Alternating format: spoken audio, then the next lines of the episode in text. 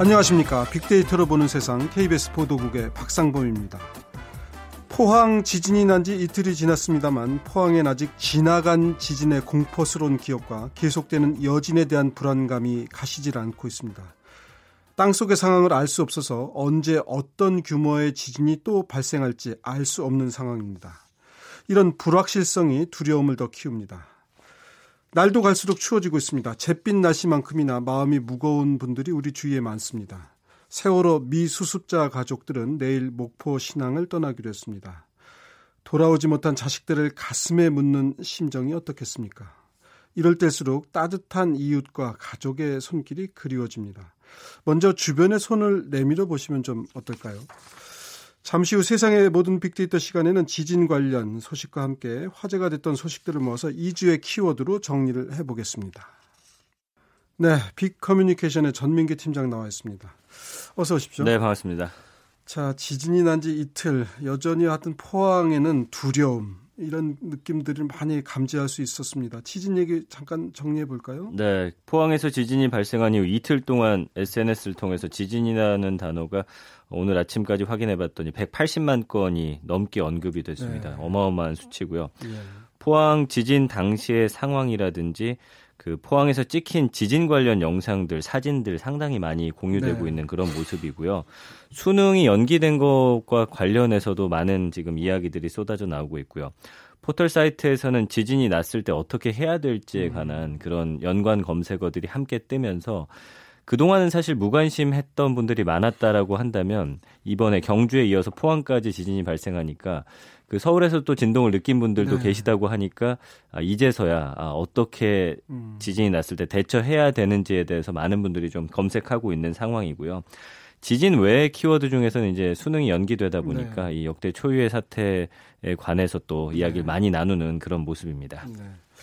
저도 그 화면으로 보니까 이제 어, 건물 외벽이 무너져 내리는데 어떤 분이 이제 그 실내에 있다가 바로 뛰어, 뛰어 나오다가 다행히 이제 그분은 별로 네. 다치진 않은 것 같은데 또 한 분이 함께 뛰어 나가려는 걸 그 안에 있던 분들이 말렸대요. 네. 만약에 그분이 어, 바깥으로 뛰쳐 나오셨으면 그 무너지는 외벽에 음. 크게 다치실 수도 있는 그런 상황이에요. 그러다 맞습니다. 보니까 지지는 상황에서 어떻게 행동해야 되느냐 많은 분들이 관심을 갖는 것 같아요. 네, 그러면서 한 유치원에서 아이들에게 헬멧을 헬 세워가지고 네. 그 천천히 이제 데리고 나온 모습이 음. 또 영상이 포착이 되면서 음, 또큰 그렇죠. 예, 관심을 받았고요.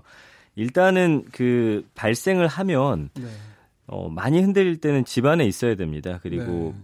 쿠션 같은 걸로 머리를 보호하고서 뭐 아, 식탁 밑으로 음. 들어가라라고들 네. 이야기를 많이 하는데 예. 그러고 나서 어떤 큰 진동이 사라진 이후에는 가스 밸브를 잠궈야 합니다. 2차적으로 음, 네. 뭐 폭발 사고라든지 이런 것이 혹시 날 수도 있기 때문에 그리고 출입문이 닫힌 이후에 안 열릴 수 있어서 이거를 네. 어떤 의자 같은 걸로 좀 받쳐 놓고 나오셔야 되고요. 네. 어, 탈출 도중에 이제 진동이 느껴지면은 유리창이 깨지는 것을 조심하셔야 됩니다. 음. 창 쪽에선 멀리 떨어지셔야 되고요. 네. 엘리베이터 대신에 계단을 사용하셔야 되는데 만약에 엘리베이터를 타고 있는 상황에서 진동이 온다 하면은 모든 층을 다 누르라고 합니다. 그러고서 아, 가장 먼저 열리는 층에서 음. 재빠르게 계단으로 어, 내려와서 대피를 해야 된다. 이렇게 이야기를 하고 있습니다. 이게 저도 이제 지진을 그 전 이제 집에서 겪었는데 네. 누워 있다가 갑자기 지진이 어, 와서 이 진동이 오니까 좌우로 흔들리니까 아 이게 지진인가 보다 그래서 그 다음에 어떻게 해야지가 머릿속에 좀 하얘지는 그렇죠. 네. 가족들을 데리고 나와야 될 것 같은데 야 이게 어, 그러니까, 그러니까 마음은 그런데 그러니까 제가 그 뼈저리게 느낀 게 반복 또 반복을 통해서 음. 완전히 몸에 익어야겠구나. 그러니까 머릿속으로 들, 들은 얘기들은 있는데 이걸 어떻게 실행에 옮겨야 하나 하는 생각이 들더라고요. 지금 맞습니다. 해주신 말씀도 공부하듯이 좀 몇 번 더 봐야겠어요. 네. 건물 밖에 있을 때는 어떻게 하는 게 좋습니까? 일단은 집 주변에 학교라든지 넓은 공터가 어디에 있는지 평소에 좀 파악해 두시는 게 아, 가장 좋습니다. 주변 상황도 좀 알아둬야겠군요. 그렇죠. 건물 밖으로 나온 뒤에는 장애물이 없는 공터나 공원 같은 곳에 가야지만 건물이 이제 무너지는 사태를 좀 방지할 수가 있고요. 또 무너질 위험이 있는 전신주나 벽은 피하셔야 되고 역시나 머리를 보호하는 게 중요한데요. 가방이라든지 손 그다음에 집에서 나오신 분들은 쿠션 들고 나오시는 게 좋습니다. 운전 중이었을 경우에는 차량을 도로 오른쪽에 세우고 중요한 건 이제 차 키를 꽂아준 채 나와야 되는 게 어떤 음. 위기 상황이나 긴급 상황에서 환자라든지 누군가 이송할 때 차가 막혀 있을 수가 있기 때문에 이런 거에 대비해서 차 키를 꽂아 두셔야 되고요. 차는 가운데 쪽은 비워두고 어 차선으로 돼야지만 그 위급 차, 네. 차량들이 지나갈 때 길을 또 터줄 수가 있습니다. 산이나 바다에 있을 때는 산사태나 해일로부터 안전한 곳으로 높은 곳으로 가는 게 능선 아니고 이제 사실 이게 가장 어려운 부분인데 네. 어디에 지진이 나는지 알 수가 없기 때문에 그렇죠. 그거를 빨리 육안으로 파악해서 그곳으로 빨리 옮겨가는 게 가장 중요합니다. 이런 지진 대비 국민 행동 요령이 국가 재난정보센터 홈페이지에 떠 있습니다. 네. 한번들 들어가 보셔서 가족들과 함께 이야기 나누 면서 좀 공유하는 시간이 필요할 것 같고요. 말씀해 주신 대로 평소에 숙지하고 음. 늘 머릿속으로 한번 생각을 해봐야지만 이런 상황이 벌어졌을 때 빠르게 거기에 맞춰서 어, 대피를 할 수 있을 것 같습니다. 네, 하여튼 요번에 그 경보, 지진 경보가 상당히 빨리 왔어요. 이제 그동안 기상청에서 이게 워낙 늦게 해가지고 뒷북 대응이다라고 비, 비판을 많이 받았는데 행정안전부를 거치지 않고 바로 보내고 또 자동으로 가게 하고 네. 이런 시스템 몇 가지를 고치니까 금방 좋아지더라고요. 맞습니다. 그러니까 우리가 이 대비하는 것도 이게 몸에 있고 몇 가지 꼭 필요한 것들은 반드시 숙지하면 비상 상황에서 그때 힘을 발휘하는 게 아닐까. 평소 준비할 때는 그런가 보다 해도 막상 딱 닥치면 맞습니다. 몸에 밴 사람하고 배지 않은 사람하고 다르더라고요.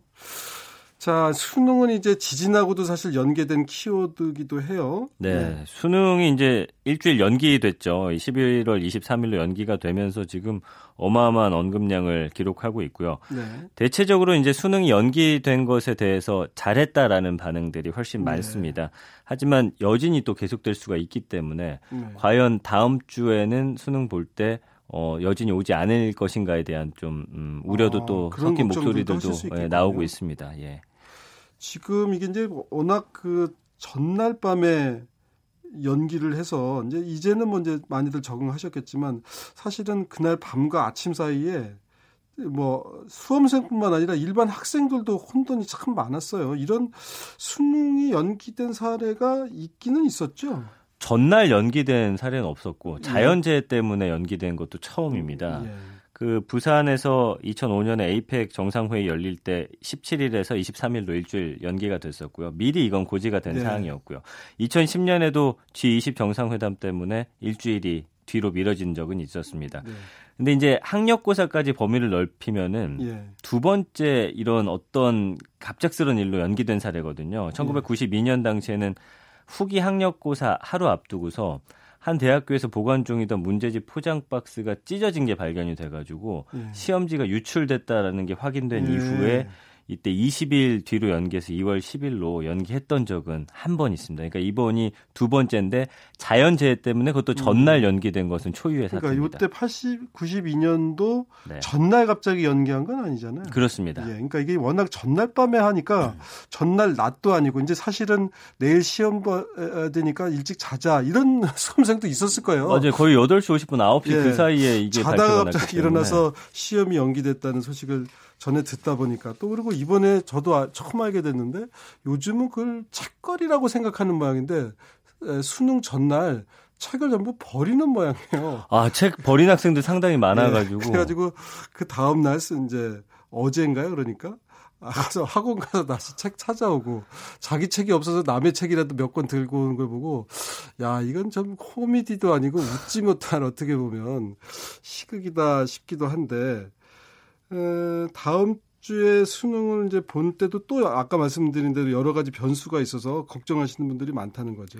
네, 그렇죠. 이제 그러다 보니까 각 시도 교육청이 재난 대처 시나리오를 마련하긴 했는데 보면은 좀 음, 미흡합니다. 그러니까 3단계가 가장 강력한 건데 이때는 그냥 시험 멈추고서 운동장에 집합하는 거거든요. 뭐 그 외에 대처는 없습니다. 그러니까 뭐 중간에 약간의 진동이 있다 한다면은 책상 밑으로 들어가서 그 시간만큼을 추후에 추가해 주는 그런 정도기 때문에 네.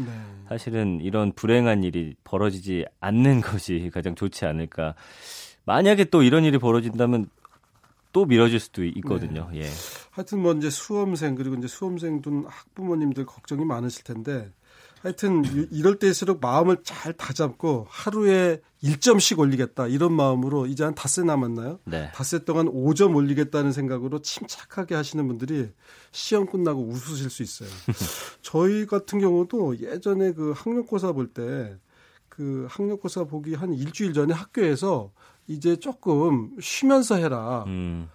이제 그동안 많이 공부했으니까 네. 컨디션 조절하면서 그러다가 컨디션 조절이 안 돼가지고 점수 떨어진 친구들이 많았어요. 그러니까 맞습니다. 그러니까 마지막 일주일이 아주 중요하니까 하루에 1점만 올리겠다. 사실 하루에 1점 올리기 쉽지 않습니다. 그런 마음가짐이 중요하다고 전문가들이 얘기를 하시네요. 네.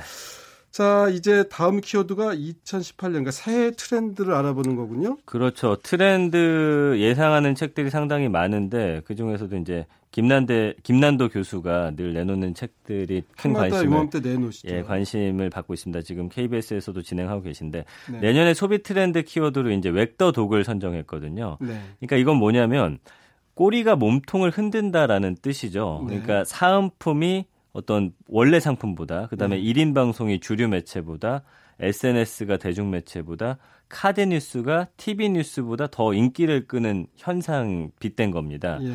그래서 개해인 2018년 무술년을 맞아가지고 10대 트렌드 영문 앞글자를 조합한 표현인데 뭔가의 그 원래 주류였던 것들이 그렇지 네. 않은 것들로 인해서 흔들리면서 이 주류 속으로 드, 파고 아, 들어오는 이런 네. 문화 현상이 내년에는 아마 줄을 이룰 것이다 이렇게 예상을 하고 네. 있습니다.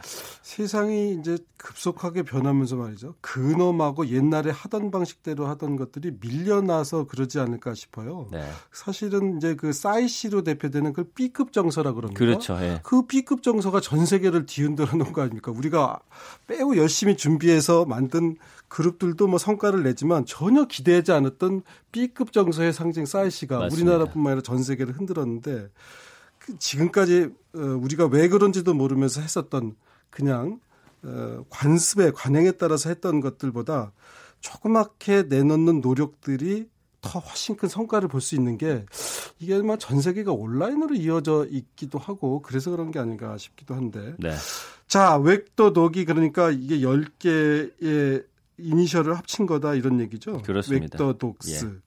자, 그러면 어떤 게 있는지 좀 구체적으로 더 설명해 주시죠. 어, 내년에 10대 트렌드로 작지만 확실한 행복, 소확행이라는 게 또 있고요. 가성비를 넘어서 마음의 만족을 주는 플라시보 소비.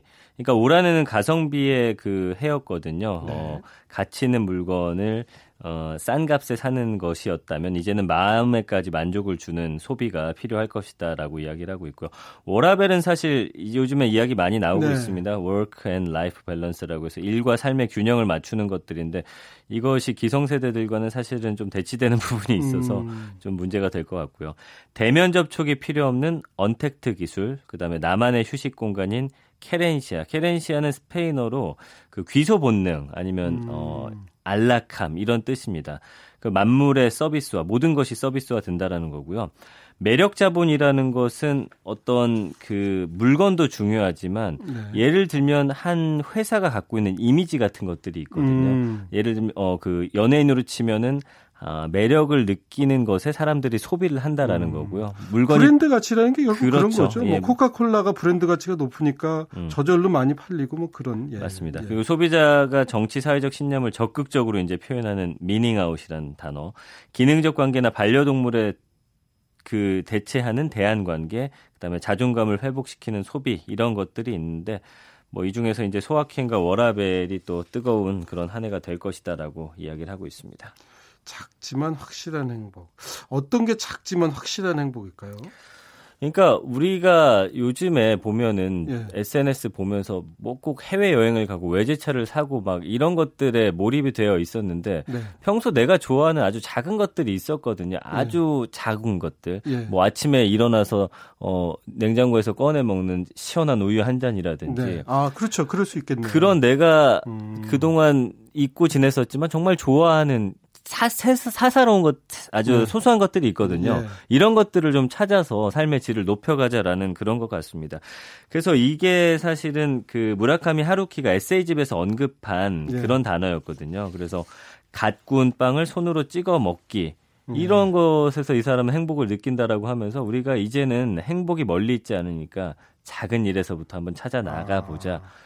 저 이게 무슨 말인지 알 것 같아요. 저 네. 새벽에 방송하기 전에 이제 입도 건조하고 정신이 이렇게 좀 명료하지 않을 때그 네. 그 비타민 C 가루를 이렇게 입에 탁 털어넣거든요. 네. 그러면 뭔가 새콤한 기분에 정신이 음. 번쩍 들어요. 그때 행복을 느껴요. 음. 그게 먹는 게 하나의 저한테는 의식 같은 건데 그걸 안 하면 찝찝하고 어. 그건 뭐 몇 푼짜리도 아니긴 하지만 저한테 어떻게 보면 이렇게 마음을 다잡는 의식 같은 것도 되는데 음.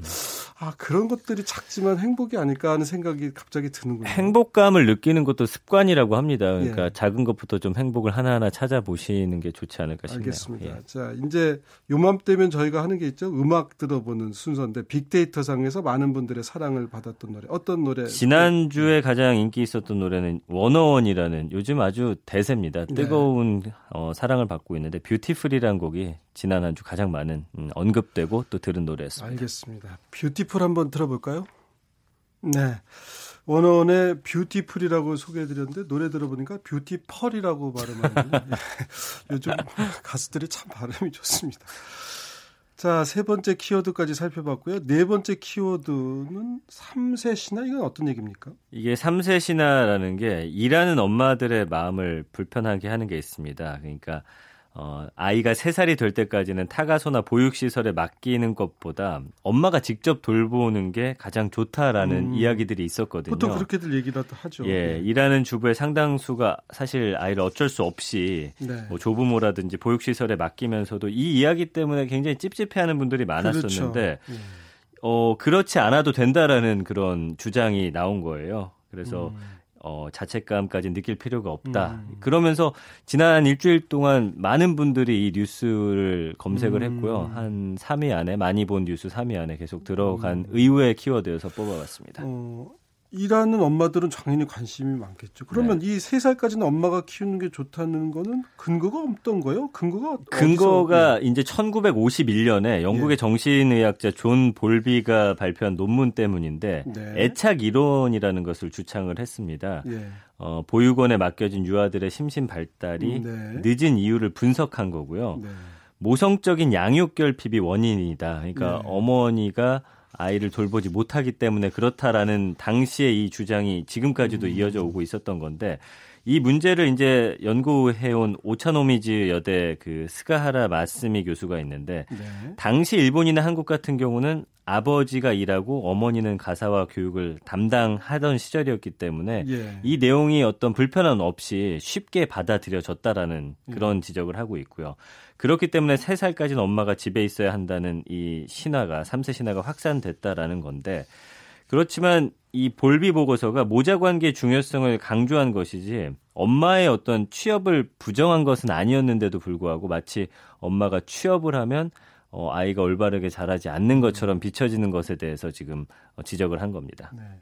하여튼 이게 뭐 그 아이하고의 접촉 시간이 중요하냐 아니면 접촉 시간이 짧더라도 강하게 그 어떤 사랑의 감정이라든가 이런 것들이 표현되는 게 중요하다는 건 좀 논쟁거리긴 해요. 근데 하여튼 일하는 엄마들, 어머니들이 너무 죄책감을 갖지 않으셨으면 좋겠군요. 네. 자, 다섯 번째 키워드로 넘어가 볼까요? 강우 커튼인데요. 미세먼지가 뭐 요즘엔 가을에도 워낙 기생을 부리다 좋습니다. 보니까 국내에 있는 요인들을 아무리 잘 막는다 하더라도 중국에서 넘어오는 것들을 어떻게 해결해야 네. 될지에 대해서 좀 많은 분들이 고민을 하고 계세요.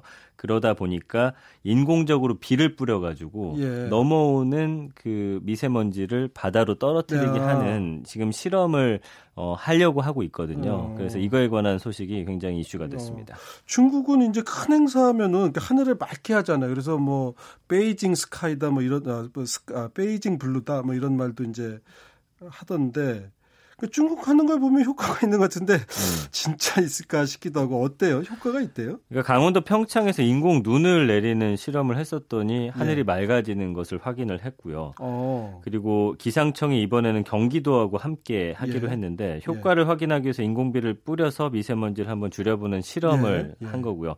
구름 속에 물을 빨아들이는 염화칼슘을 뿌려가지고 작은 예. 물방울이 뭉쳐서 무거워지면 예. 떨어지게 하는 그런 것들인데 예. 실제로 2010년에 경기도 일대에서 2mm 이상 인공비를 뿌리는 실험을 해봤더니 네. 미세먼지 농도가 줄어드는 효과를 확인했었고요. 이걸 좀 더 어, 전방위적으로 크게 넓혀서 한번 해보겠다라는 예. 그런 거기 때문에 어, 강수 커튼이 잘 만들어지면 아마 인공강우가 중국발 미세먼지를 네. 줄이는 새로운 방법으로 대안으로 떠오르지 않을까 싶습니다. 구름이 웬만큼 있어야 구름 씨가 있어요. 거기다 뭐 요든가 저도 듣기로 이제 그런 걸 뿌리면은 그 이제 뭉쳐지면서 작은 네네. 물방울들이 빨리 뭉쳐지면서 비가 온다는 건데 맑은 하늘에 이 미세먼지만 오면은 뭐가 뿌릴 게 없잖아요. 음, 그래서 아마 여러 가지를 실험하는 것 같습니다. 어. 그래서 이번에 그런 여러 어, 되지 않는 것들에 대한 것들을 네. 좀 계속 개발해 나가지 않을까 싶습니다.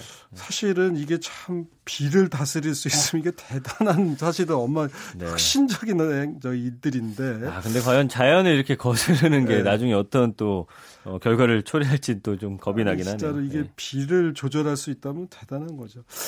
지금 이제 저희가 소개해드릴 웨어러블 로봇도 이게 잘 되면 보통 일이 아닌데 좀 소개 좀 해주시죠. 네, 지금 미국 자동차 업체 포드죠. 자미, 네. 자동차 노조와 함께 미시간주 공장 두 곳에서 웨어러블 로봇을 시범 운용한다라고 발표를 하면서 이번 주 굉장히 많은 분들이 검색을 한 키워드였고요. 예.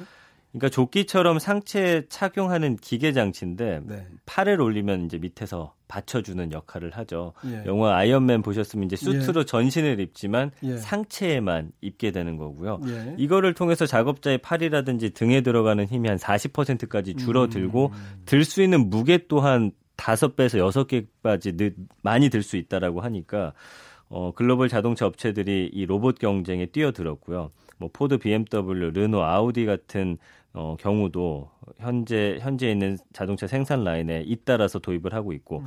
일본 도요타도 어, 자동차 업계는 물론 의료용 웨어러블 로봇을 개발해서 올 가을부터 임대 사업을 시작을 했고요. 국내에서는 이제 현대자동차가 의료용과 산업용 웨어러블 로봇을 동시에 개발해서 내년부터 상용화에 들어가겠다 이렇게 계획을 발표했습니다.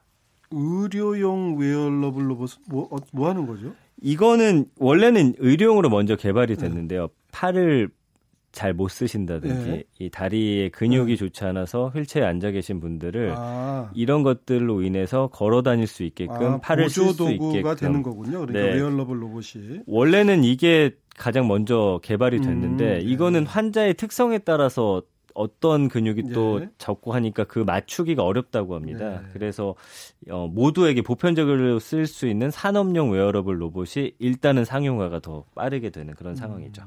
군사용으로도 이제 이게 많이 사용되는 모양이더라고요. 뭐 무거운 배낭을 지고 뛰어갈 수도 있고, 막 높은 건물도 막 뛰어 올라갈 네. 수도 있고 경우에 따라서는 이게 근데 웨어러블 로봇을 입으면은 정말로 그렇게 쉽게 되는 건가요?